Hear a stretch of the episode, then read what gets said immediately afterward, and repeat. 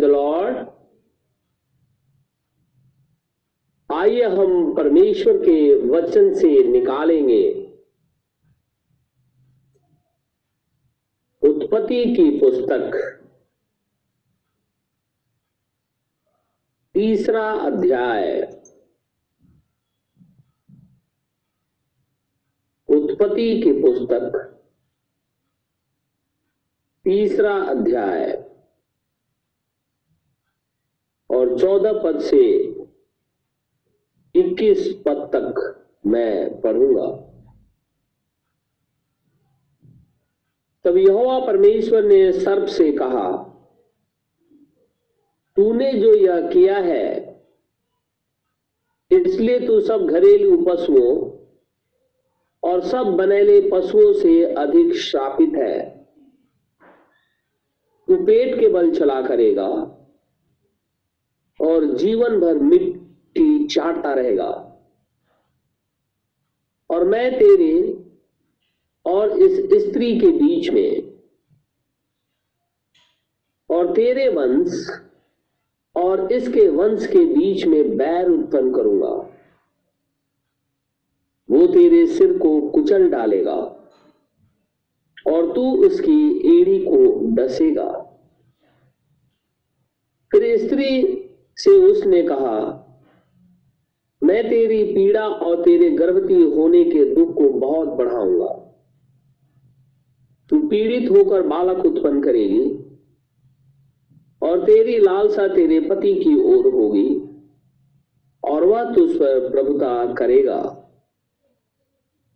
और आदम से उसने कहा, तूने जो अपनी पत्नी की बात सुनी और जिस वृक्ष के फल के विषय मैंने तुझे आज्ञा दी थी कि तू उसे ना खाना, उसको तूने खाया है। इसलिए भूमि तेरे कारण श्रापित है। तू उसकी उपज जीवन भर दुख के साथ खाया करेगा और वह तेरे लिए कांटे और उटकटारे उगाएगी और तू खेत की उपज खाएगा। और अपने माथे के पसीने की रोटी खाया करेगा और अंत में मिट्टी में मिल जाएगा। क्योंकि तू उसी में से निकाला गया है। तो मिट्टी तो है और मिट्टी ही में फिर मिल जाएगा। आदम ने अपनी पत्नी का नाम हवा रखा, क्योंकि जितने मनुष्य जीवित हैं, उन सब की आदि माता वही हुई। और यहोवा परमेश्वर ने आदम और उसकी पत्नी के लिए चमड़े के अंगरखे बनाकर उनको पहना दिए। परमेश्वर के इस वचन के पढ़े और सुने जाने पर आशीष हो। आमिन। हम खुदावन खुदा का आज फिर से बहुत शुक्रगुजार है कि परमेश्वर ने हमें फिर से एक मौका दिया कि हम सभी जन अपने प्रभु के पास आ जाए। क्योंकि ये परमेश्वर का वचन कोई पौराणिक कथा नहीं है, कहानी नहीं है, और ना ही कोई स्टोरी है जिसको किसी ने सोच सोच करके लिख दिया है। ये कोई दंत कथा भी नहीं है। जो मनुष्य उसे बना बना करके लोगों को परोसता है। लेकिन ये जीवित परमेश्वर का वचन है। वो वचन जिसके द्वारा सारी चीज़ों की सृष्टि हुई। क्योंकि सब कुछ वचन के द्वारा हुआ और उसी में हुआ। और वो वचन जब इस पृथ्वी के ऊपर में देहधारी हुआ तो यीशु मसीह के नाम में प्रकट हो गया। और इसलिए जो मनुष्य प्रभु मसीह के नाम में अपने गुनाहों को मान लेते और बपतिस्मा लेते हैं, निश्चित रीति से खुदावन खुदा उसके ऊपर में दया करता है। क्योंकि परमेश्वर का वचन कहता है, वो दयावंत है। अनुग्रहकारी है और विलंब से कोप करता है और अति करुणा में है। और वही प्रभु अब इस अंतिम समय जो चल रहा है, आने वाला है। हम रोज एक ही बात कहते रहते हैं, अंत का समय चल रहा है। वो इसलिए, क्योंकि अंत के समय के कुछ चिन्ह हैं। जब उन चीज़ों को प्रकट होते हुए हम देखते हैं।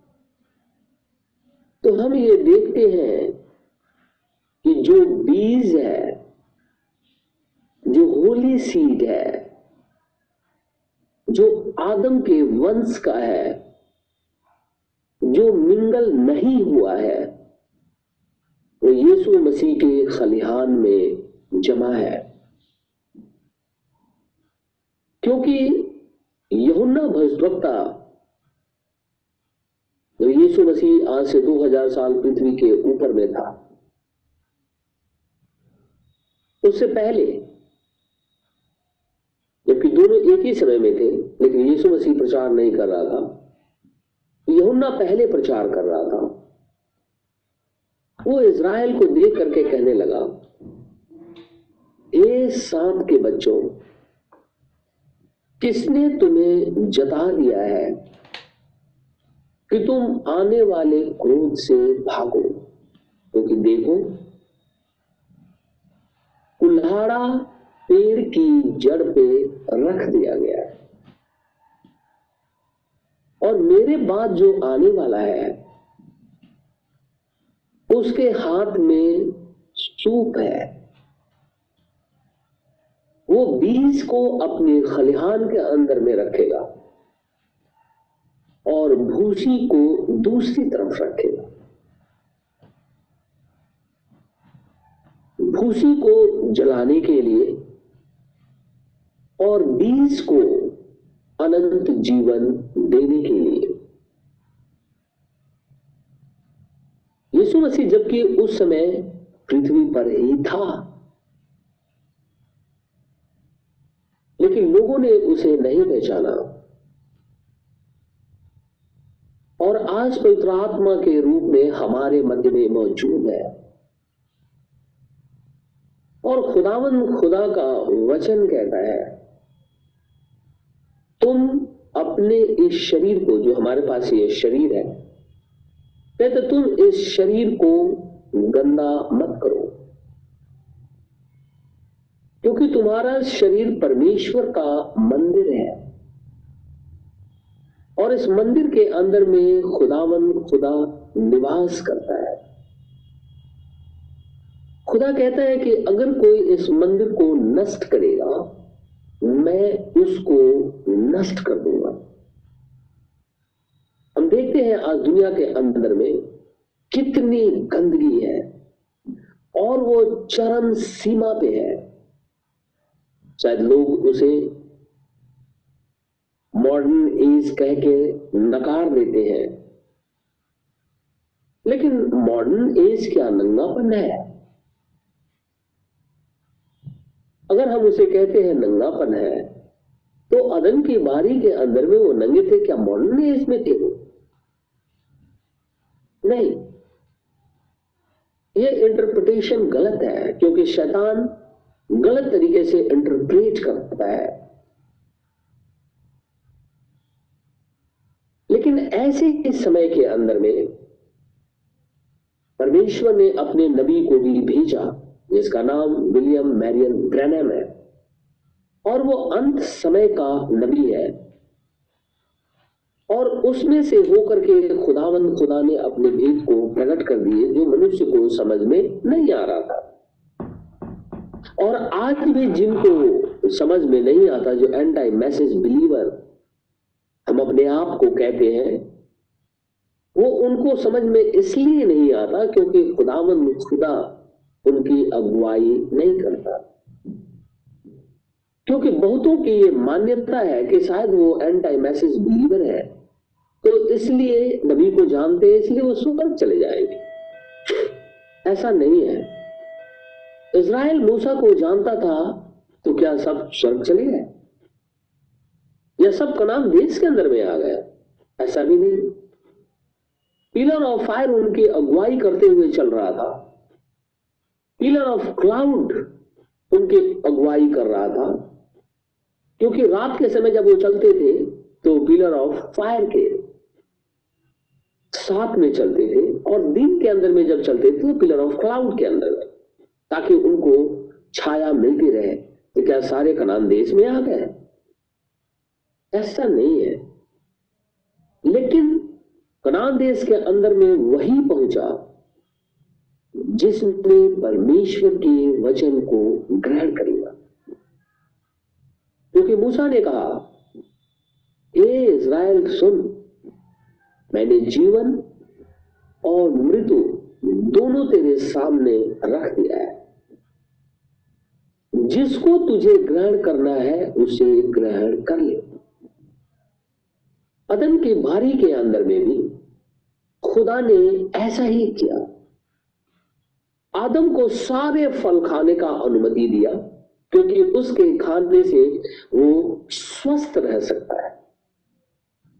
क्योंकि मनुष्य इस शरीर के अंदर में है तो इसको चलाने के लिए आपको और मुझे खाना खाना पड़ता है। इसीलिए खुदावंद खुदा ने उसे स्वस्थ रखने के लिए फलदायी वृक्ष के पेड़ लगाए थे और उसे कहा था, खाओ। लेकिन एक दूसरा फल भी था, एक तीसरा फल भी था। एक था जीवन का वृक्ष, दूसरा था भले और बुरे के ज्ञान का वृक्ष। परमेश्वर का वचन कहता है, जीवन का वृक्ष यीशु मसीह है। यानी परमेश्वर वचन वहाँ था। दूसरी तरफ़ यही से नबी की पुस्तक 28 अध्याय में कहता है कि भले और बुरे के ज्ञान का वृक्ष, अर्थात लूसीफर भी था। दोनों वहाँ मौजूद थे। आदम को खुदा ने उसकी स्वतंत्रता के ऊपर में रखा था, जैसे आज रखा है। आदम ने जो खुदावंद खुदा का बेटा है, परमेश्वर के साथ बना रहा। और बाइबल में लिखा है कि 130 साल बाद जब वो दूसरी बार अपनी पत्नी के पास गया, तब उसे सेत पैदा हुआ। इसका मतलब है कि अदन की बारी के अंदर में जब खुदावन खुदा ने उनकी सृष्टि की थी, वहाँ से लेकर समय का ज्ञान नहीं है कि कितने दिनों बाद आकर के लूसीफर ने सब में से होकर के स्त्री को भ्रष्ट कर दिया, वो टाइम नहीं लिखा।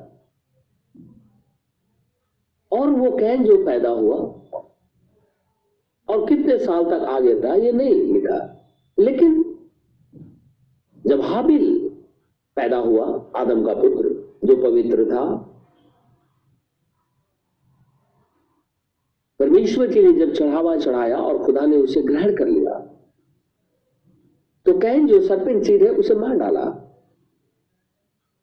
उसके बाद का समय नहीं लिखा, लेकिन एक ही बार लिखता है कि जब फिर से वो दूसरी बार अपनी पत्नी के पास गया तो उसे सेब पैदा हुआ। और परमेश्वर का वचन कहता है कि शेत जो है, वो आदम के स्वरूप और समानता में था। और आदम परमेश्वर के स्वरूप में था। लूसीफर या कोई बीस्ट परमेश्वर के स्वरूप में नहीं था। खुदा ने उसे बिस्ट बनाया था, जानवर बनाया, वो जानवर है।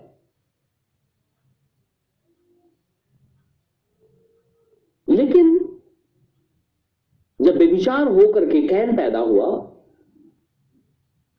वो आदम के स्वरूप और समानता में नहीं था। और खुदावन खुदा का वचन कहता है कि आदम अपनी पत्नी के पास फिर गया। अगर चार का पच्चीस पढ़ू। जेनेसिस चार पच्चीस। आदम अपनी पत्नी के पास फिर गया और उसने एक पुत्र को जन्म दिया और उसका नाम यह कह के शेत रखा।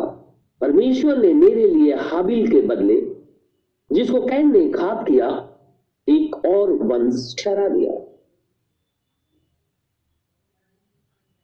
जब आदम की बात आती है, हाबिल की बात आती है शेत की बात आती है, तब हम देखते हैं कि परमेश्वर के पुत्र की बात आ जाती है, क्योंकि वो उसके स्वरूप में है।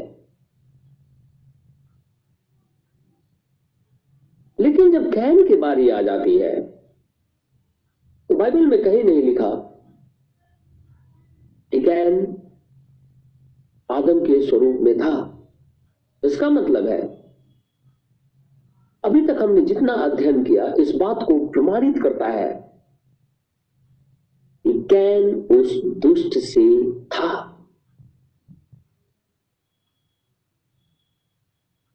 कैन अगर आदम का पहला उठा होता वो सर्पेंट का पहला उठा है। वो आदम का पहला उठा नहीं है। अगर कैन आदम का पहला उठा होता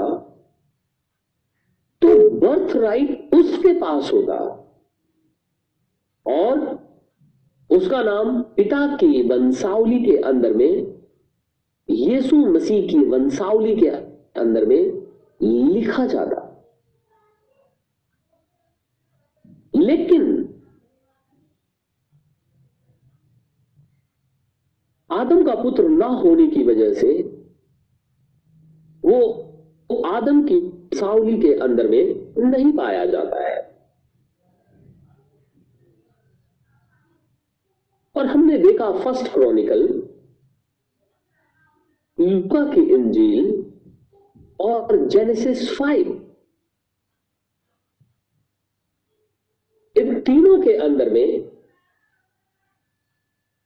कैन आदम का बेटा नहीं है। क्योंकि उत्पत्ति के पुस्तक पाँच अध्याय के अंदर में जो वंशावली लिखी हुई है, उसमें आदम का नाम है, कैन का नाम मिसिंग है। हाबिल को मार दिया, इसलिए उसका वंश रुक गया, इसलिए उसका नाम नहीं पाया जा उसके बाद शेद पैदा हुआ, एनोस पैदा हुआ, किनान पैदा हुआ महलेल पैदा हुआ, जरेद पैदा हुआ, एनोक पैदा हुआ मतुसेला पैदा हुआ लिमेक पैदा हुआ और फिर नू पैदा हुआ। और नू खुदावन, खुदा के संग में था। बाइबल कहती है वो धर्मी था। और बाइबल ये कहती है सरपेंट कभी भी धर्मी नहीं होता। क्योंकि वो स्वभाव से हत्यारा और झूठा है। और कैन के वंशावली अगर हम देखते हैं, उत्पत्ति की पुस्तक उसका चार अध्याय। तो उसके अंदर हम देखते हैं, जरा मैं इसे पढ़ता हूँ, उत्पत्ति की पुस्तक चार अध्याय। तो उसके पोते पर पोते मिल करके एक और आता है, जिसका नाम लिमेक है। और लिमेक ने भी किसी का खून कर दिया। आदम की वंशावली में मैंने दस पढ़ी, इसमें कहीं नहीं लिखा कि खुदावन खुदा के बच्चों ने किसी का खून कर दिया। लेकिन लिमेक ने किसी का खून किया और अपनी पत्नियों से कहने लगा, उसकी दो पत्नियाँ थी, आदा और सीला। और कहने लगा कि हे आदा और हे सिल्ला मेरी सुनो, हे लिमेक की पत्नियों, मेरी बात पर ध्यान लगाओ। मैंने एक पुरुष को जो मुझे चोट लगता था, अर्थात एक जवान को जो मुझे घायल करता था, घात किया है। जान से मार दिया कैन को भी घायल करता था, परमेश्वर का चढ़ावा। क्योंकि कैन ने खुदा को चढ़ाया, परमेश्वर ने उसे ग्रहण नहीं किया। हाबिल प्रकाशन के द्वारा चढ़ाया खुदावंद खुदा ने उसकी भेंट को ग्रहण कर लिया। अब ये बात कैन को चुभती थी।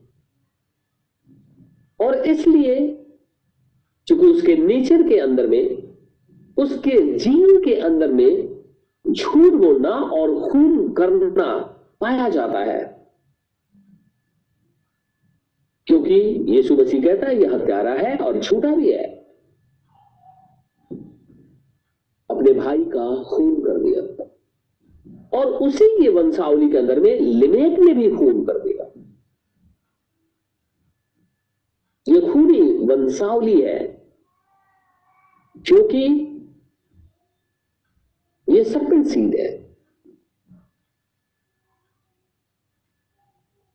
एक और घटना घटी।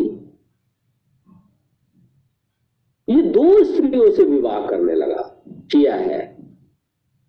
लिमिट दो स्त्री से विवाह किया। यहाँ से शुरू हो जाता है बहु विवाह। आगे चल करके जब मिक्स हो जाता है ब्लड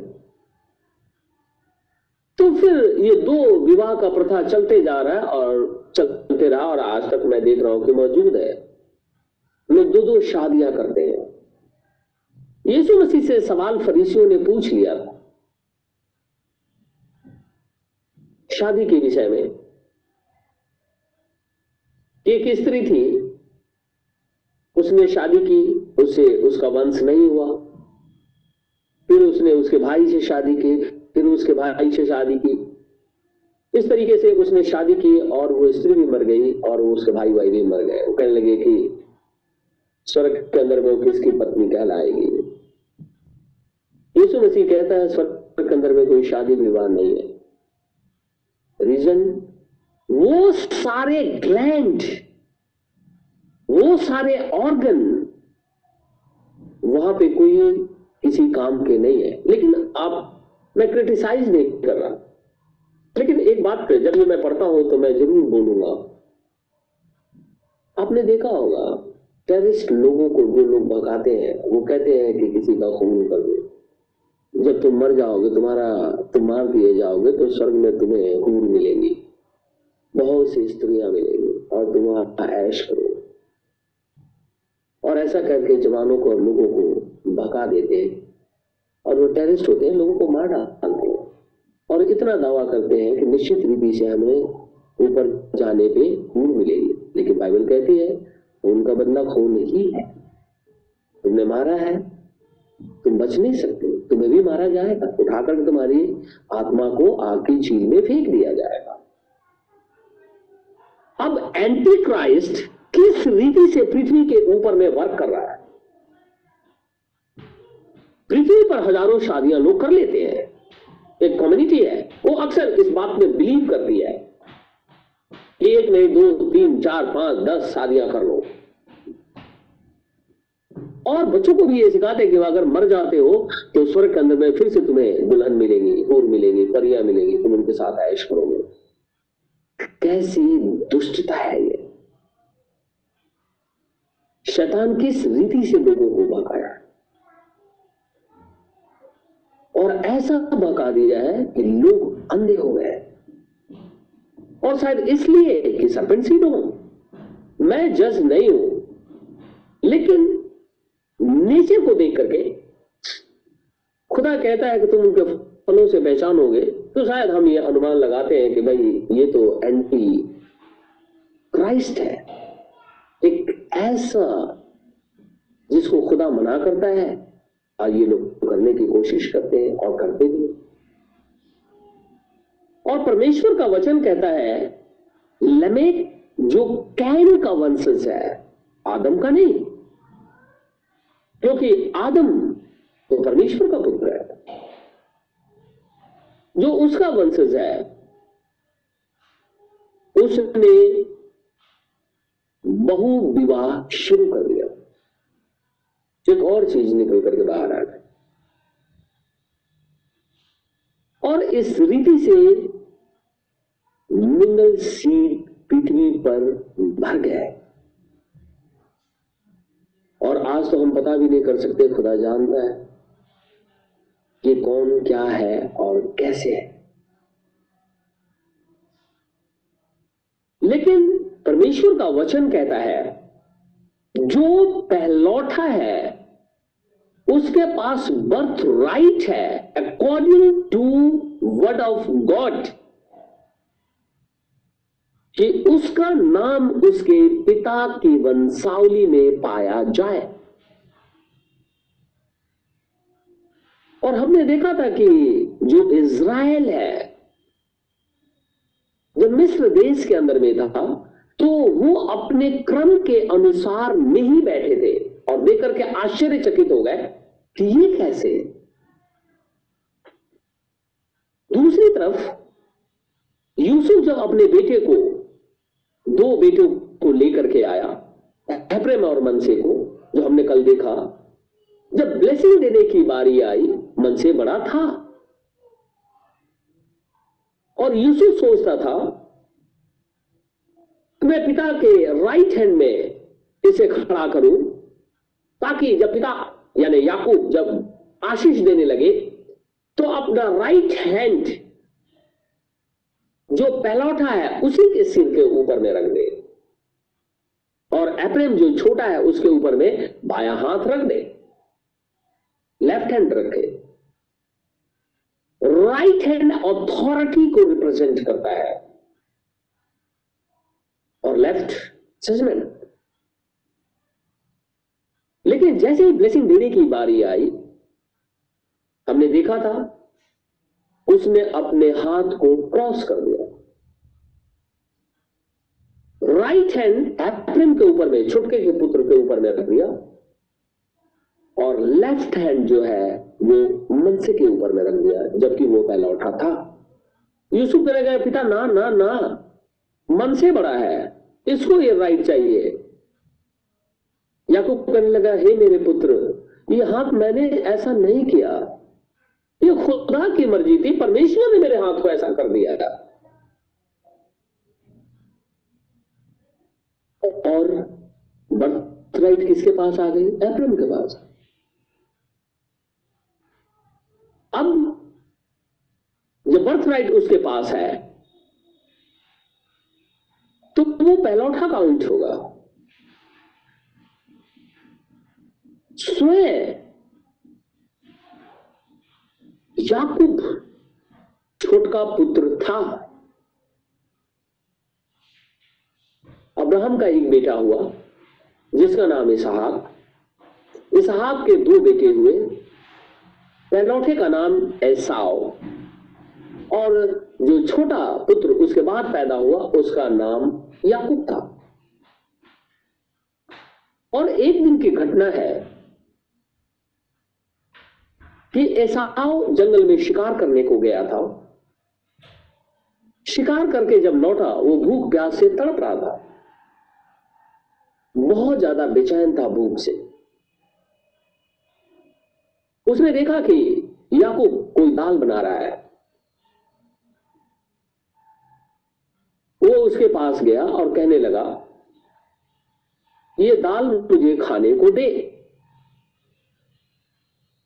याकूब ने कहा, नहीं, मैं तुझे खाने को नहीं दूँगा। इसने कहा, नहीं, मुझे खाने को देने मेरा प्राण निकला जाता है। याकूब कहने लगा, मैं खाने को तो दे दूँगा, लेकिन एक शर्त है। और शर्त यह है कि तू अपने पहलौठे का जो बर्थ राइट है, जन्मसिद्ध अधिकार है वो तो मुझे बेच दे। अब तू पहलौठा नहीं रहेगा। अब पहलौठा मैं रहूँगा।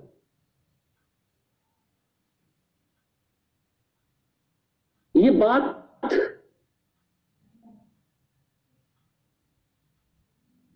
याकूब ने कही। अब पहला उठा, ऐसा नहीं रहेगा। क्योंकि खुदावन खुदा के वचन के अनुसार जो पहलौठा है, वो ब्लेसिंग का भागीदार है। बाप के अंदर में उसकी भागीदारी है।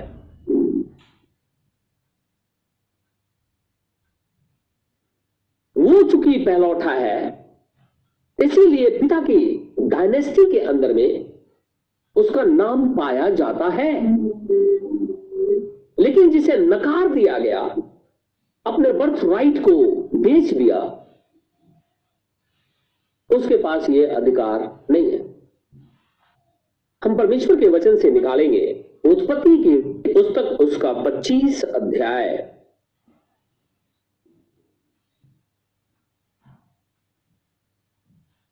उत्पत्ति की पुस्तक 25 अध्याय।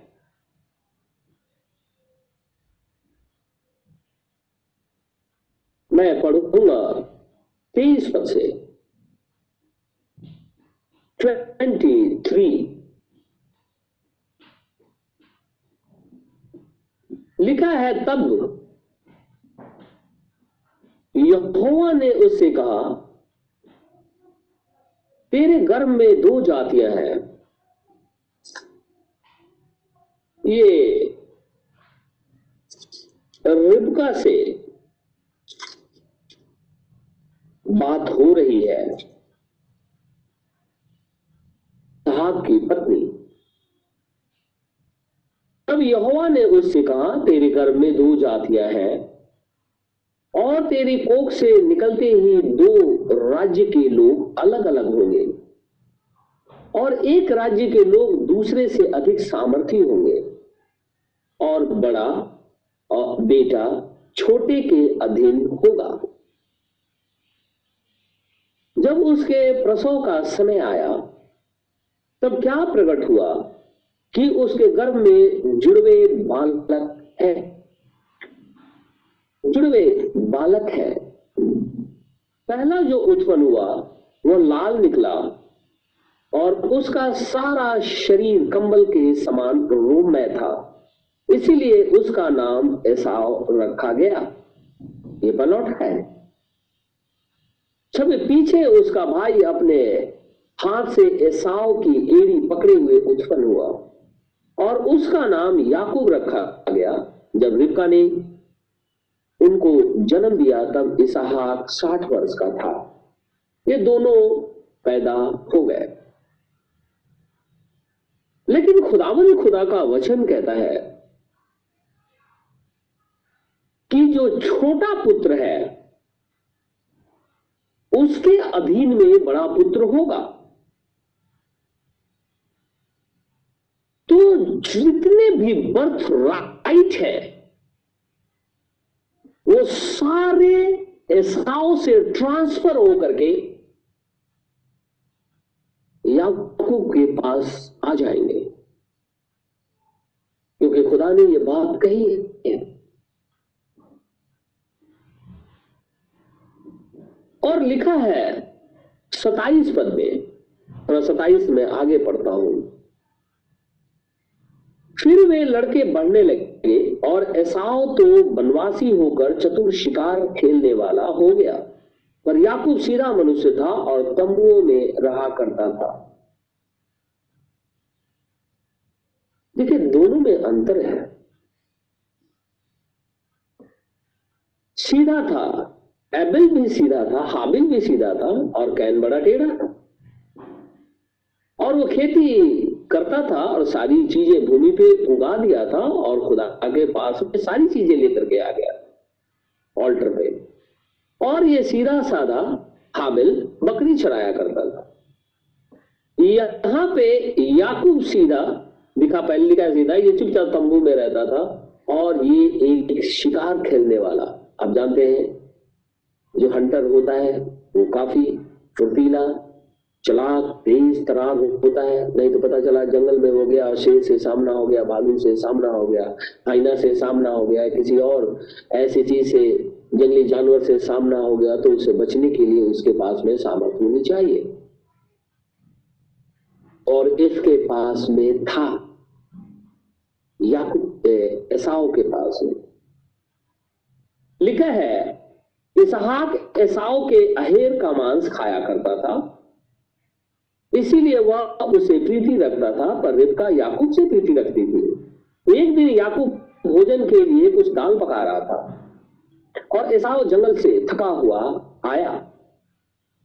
तब एसाव ने याकूब से कहा, वह जो लाल वस्तु है, उसी लाल वस्तु में से मुझे कुछ खिला, क्योंकि मैं थका हूँ। इसी कारण उसका नाम एदोम भी पड़ा। याकूब ने कहा, अपना पहलौठे का अधिकार आज मेरे हाथ बेच दे। अब परमेश्वर का वो वचन, जो रिबका को बच्चे पैदा होने से पहले बताया गया था खुदा के द्वारा, अब वो पूरा होने को है। क्योंकि जब तक ऐसाओ बर्थ राइट लिए रहेगा, तब तक याकूब असमर्थ रहेगा क्योंकि सारी ब्लेसिंग याकूब को ट्रांसफ़र होनी है। शरीर के भाव से मैं बात नहीं कर रहा। आत्मा के भाव से बात जितनी भी स्पिरिचुअल ब्लेसिंग है, खुदा के साथ एनकाउंटर है, वो सारी चीज़ें याकूब के साथ होंगी आज तमाम कलिसियाएँ अपने बर्थ राइट को शैतान के हाथ बेच चुकी है। ट्रांसफ़र कर दिया है उन्होंने। यीशु मसीह को पीछे रख दिया ट्रांसफ़र इसलिए कर दिया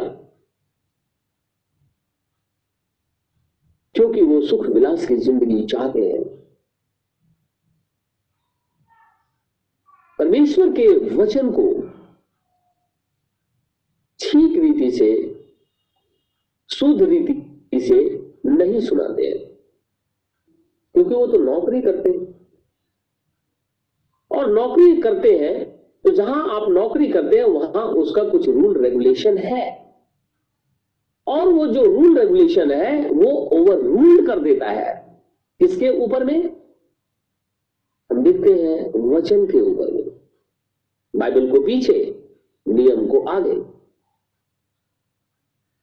और इसीलिए खुदाबंद खुदा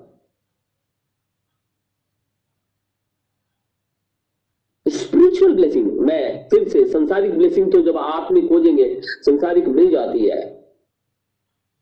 स्पिरिचुअल ब्लेसिंग से वो अलग हो जाते हैं। आपने ये भी सुना होगा, बहुत से हमारे भाई और बहन कहते रहते हैं। अरे लोग कहते रहते हैं कि भाई, हम लोग खुदा को नहीं मानते। प्रभु ने हमारे को ये दिया, प्रभु ने हमारे को वो दिया। और जो ये दिन भर प्रभु प्रभु बोलते रहते हैं और कहते हैं कि खुदावन, खुदा का वचन जो अंत समय में चल रहा है, उसको ग्रहण करो बत्तीसवा में देखो, उन कैसे भूखे प्यासे रहते एक सवाल मैं करना चाहता हूँ। अपने, हमारे देश, मैं अपने देश का बात करूँ। बड़े बड़े इंडस्ट्रियलिस्ट को देखे हैं। क्या बोलू यीशु मसीह के फॉलोवर है? लेकिन वो तो अरबों रुपए से खेलते और उनके पास अरबों रुपया रोज होता है। तो फिर ये बात तो वहाँ झूठी साबित हो गई। क्योंकि परमेश्वर का वचन कहता है कि इनको इसलिए ये सारी चीज़ें मिल जाती हैं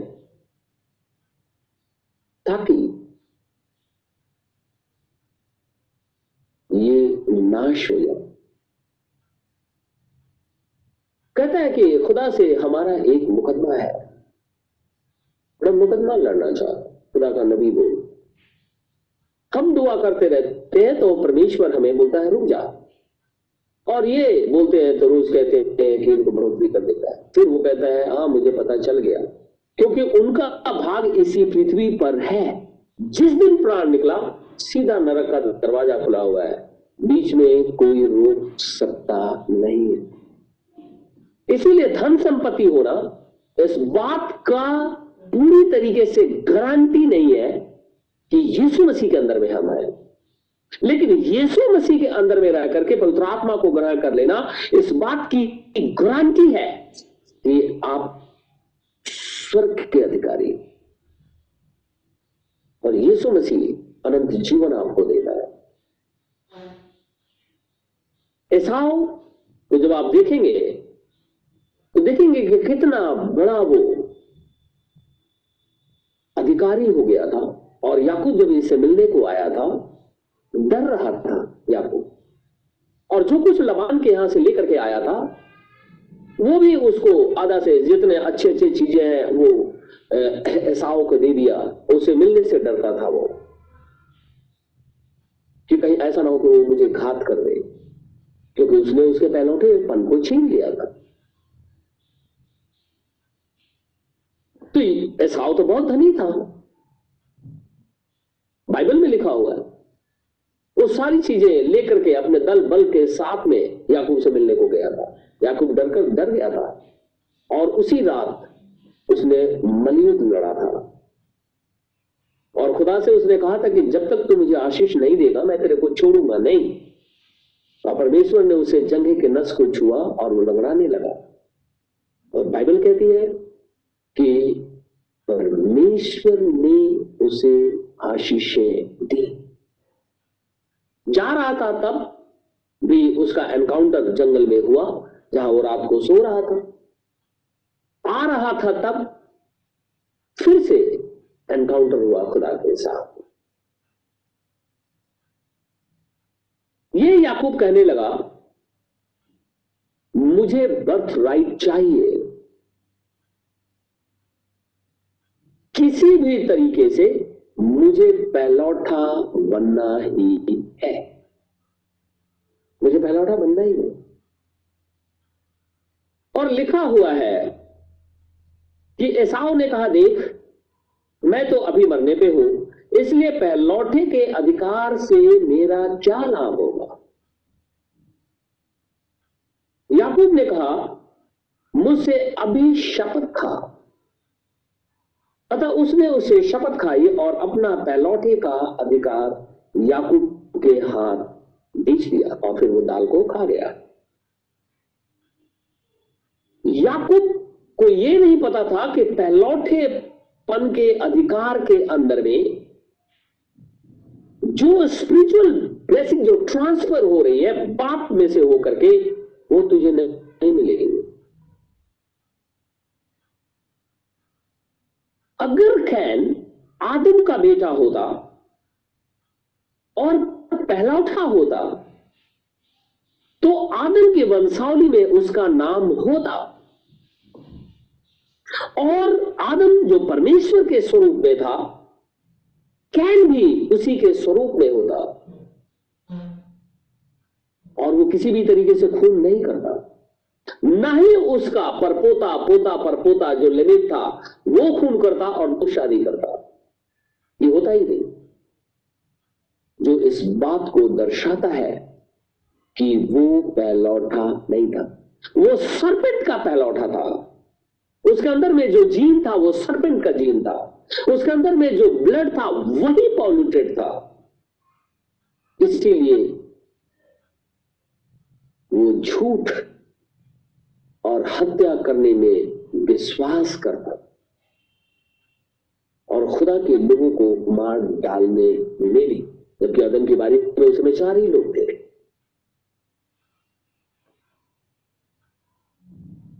अभी हम देख रहे थे। उत्पत्ति की पुस्तक उसका पाँच अध्याय। यहाँ पे जो वंशावली है, पाँच अध्याय के अंदर में, उस वंशावली के अंदर में पहला आदम कैन नहीं है शीत एनोस केनान महलीन जैरेद एनूक। मतुसेला लिमेक और नूहा। एनोक जब आता है तो खुदावन खुदा का वचन कहता है अनोक के विषय में कि एनोक आदम से सातवीं पीढ़ी के अंदर में है। खुदा का वचन कहता है कि आदम से जो सातवीं पीढ़ी है, उसमें हनोक का जन्म हुआ। और परमेश्वर का वचन जेनेसिस पाँच का चौबीस में कहता है कि वो खुदावन खुदा के साथ चलता रहा और स्वर्ग उठा लिया गया। लिखा है वो स्वर्ग में चला गया। लोप हो गया। वो परमेश्वर के संग चलता रहा। और लोप हो गया क्योंकि खुदावन खुदा ने उसे उठा लिया। बेटे पृथ्वी पर है, बाप चला गया।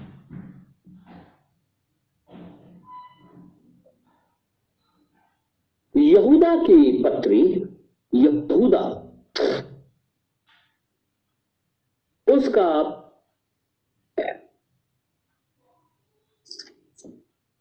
यहूदा की पत्री का पहला अध्याय। यहूदा की पत्री और उसका पहला अध्याय। और मैं पढ़ूँगा चौदह पद। लिखा है, और हनोख ने भी जो आदम से सातवीं पीढ़ी में था जेनेसिस फाइव और यहूदा एक चौदह। और हनोख ने भी जो आदम से सातवीं पीढ़ी में था इनके विषय में यह भविष्यवाणी की कि देखो, प्रभु अपने लाखों पवित्रतों के साथ आया है। अब वो आने वाला है। आज रैप्चर के समय में वो अपनी दुल्हन को लेकर के जाने वाला है। लिखा है, प्रभु, अपने हज़ारों हज़ारों पवित्रों तो के साथ आया है। और लिखा है कि हनोक आदम से सातवीं पीढ़ी में था। अगर यदि कैन आदम का बेटा होता तो अनुहनोक सातवीं पीढ़ी में नहीं, आठवीं पीढ़ी में होता। लेकिन खुदावन खुदा का वचन कहता है कि हनोक सातवीं पीढ़ी में था। इसीलिए हम गिन लेंगे उसकी पीढ़ी। तो हम देखेंगे कि हनोक सातवीं में ही था, क्योंकि कैन उसमें नहीं है। वो पहलौठे पन का अधिकार उसको नहीं मिला। क्यों? इसलिए कि वो सर्पिल सील है वो उस सर्प का बेटा है। उसके खून के अंदर में सरपेंट का जीन है। वो हत्यारा और झूठा है। और आज परमेश्वर के वचन के अंदर में मिलावट करके परमेश्वर के लोगों को मार रहा है।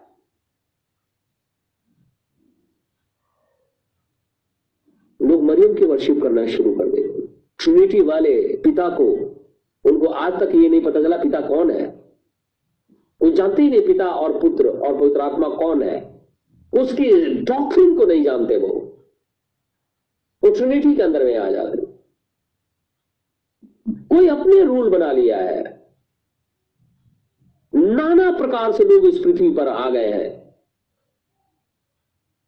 परमेश्वर के वचन को टेढ़ा कर दिया है। कहीं नौकरी नहीं है तो चलो पास्टर बन जाते हैं। क्या ये कॉलिंग है? क्या ये कहन का वंशज नहीं जो खुदावन खुदा के पास तो आता है, लेकिन परमेश्वर उसे ग्रहण नहीं करता? और जब वो क्रोधित हो जाता है, नाना प्रकार से गलत बातें शुरू कर देता आज यही लूसीफर कलिसियाओं के अंदर में अपनी पैट पूरी तरीके से जमा दिया है। पवित्र आत्मा कलिसिया से बाहर आ गया। चर्चेज बिना खुदा के बैठे हुए उनको तो वचन से ज़्यादा फ़िक्र है मेला लगाना। नाना प्रकार की एक्टिविटी के अंदर में भाग लेना। और हद तो तब हो जाती है कि जब संडे के वर्शिप के दिन में लोग फादर्स डे मदर्स डे बना करके चर्च के अंदर में ही और सारे प्रोग्राम को करते खुदावन खुदा ने क्या ऐसा कहा है? वो इसलिए ऐसा करते हैं क्योंकि उन्हें यह पता नहीं कि हमें क्या करना चाहिए। क्योंकि शैतान उन्हें पूरी तरीके से अलग ले गया है। हज़ारों की भीड़ वहाँ बैठी है। किसी के मन के अंदर में यह बात नहीं उठती है कि यह बात हम खुदा से पूछे। परमेश्वर के पास जाकर के घुटने टेकते कि क्या यह ट्रेडिशन रिचुअल हमें स्वर्ग ले जाएगा? या कैन की तरह सब कुछ चढ़ाने के बाद भी खुदा नकार देगा। कहेगा कि मैं नहीं मैं नहीं जानता। आज अंतिम घड़ी चल रही है। परमेश्वर आने वाला है। 2020 साल हो गए। सारी मिस्ट्री ओपन हो गई। प्रोफेसी धीरे धीरे सारी पूरी हो रही है। काउंटडाउन शुरू है। इसके बावजूद भी लोग नहीं जीतते खुदा जानता है क्यों? क्योंकि हम जज नहीं कर सकते। मैं कोई जस्टिस नहीं हूँ। लेकिन खुदा के सेवक होने के नाते मैं ये ज़रूर कहूँगा परमेश्वर के सामने अपने पापों को मान लो, घुटने टेक दो और खुदा से कहो, प्रभु, मेरे पाप माफ़ कर दो और मुझे ग्रहण करो। निश्चित रीति से खुदावन खुदा, जो अनुग्रहकारी विलंब से कोप करने वाला, दयालु है, रहम करेगा और अपनी आत्मा से परिपूर्ण कर देगा। खुदा हम सबको आशीष और बरकत। दे दुआ करेंगे, प्रभु परमेश्वर, हमारे उद्धार कथा प्रभु यीशु में से। तेरा धन्यवाद हो, तेरी स्तुति हो, तेरी प्रशंसा हो। महिमा बढ़ाई, सब कुछ तेरा ही है। क्योंकि तू ही पवित्र, अति पवित्र। खुदावन खुदा है। मेरी जीवित खुदावन खुदा, हमारी अगुवाई का इटर्निटी तक। शैतान हमें भरमाने ना पाए। रहम कर हमारे ऊपर।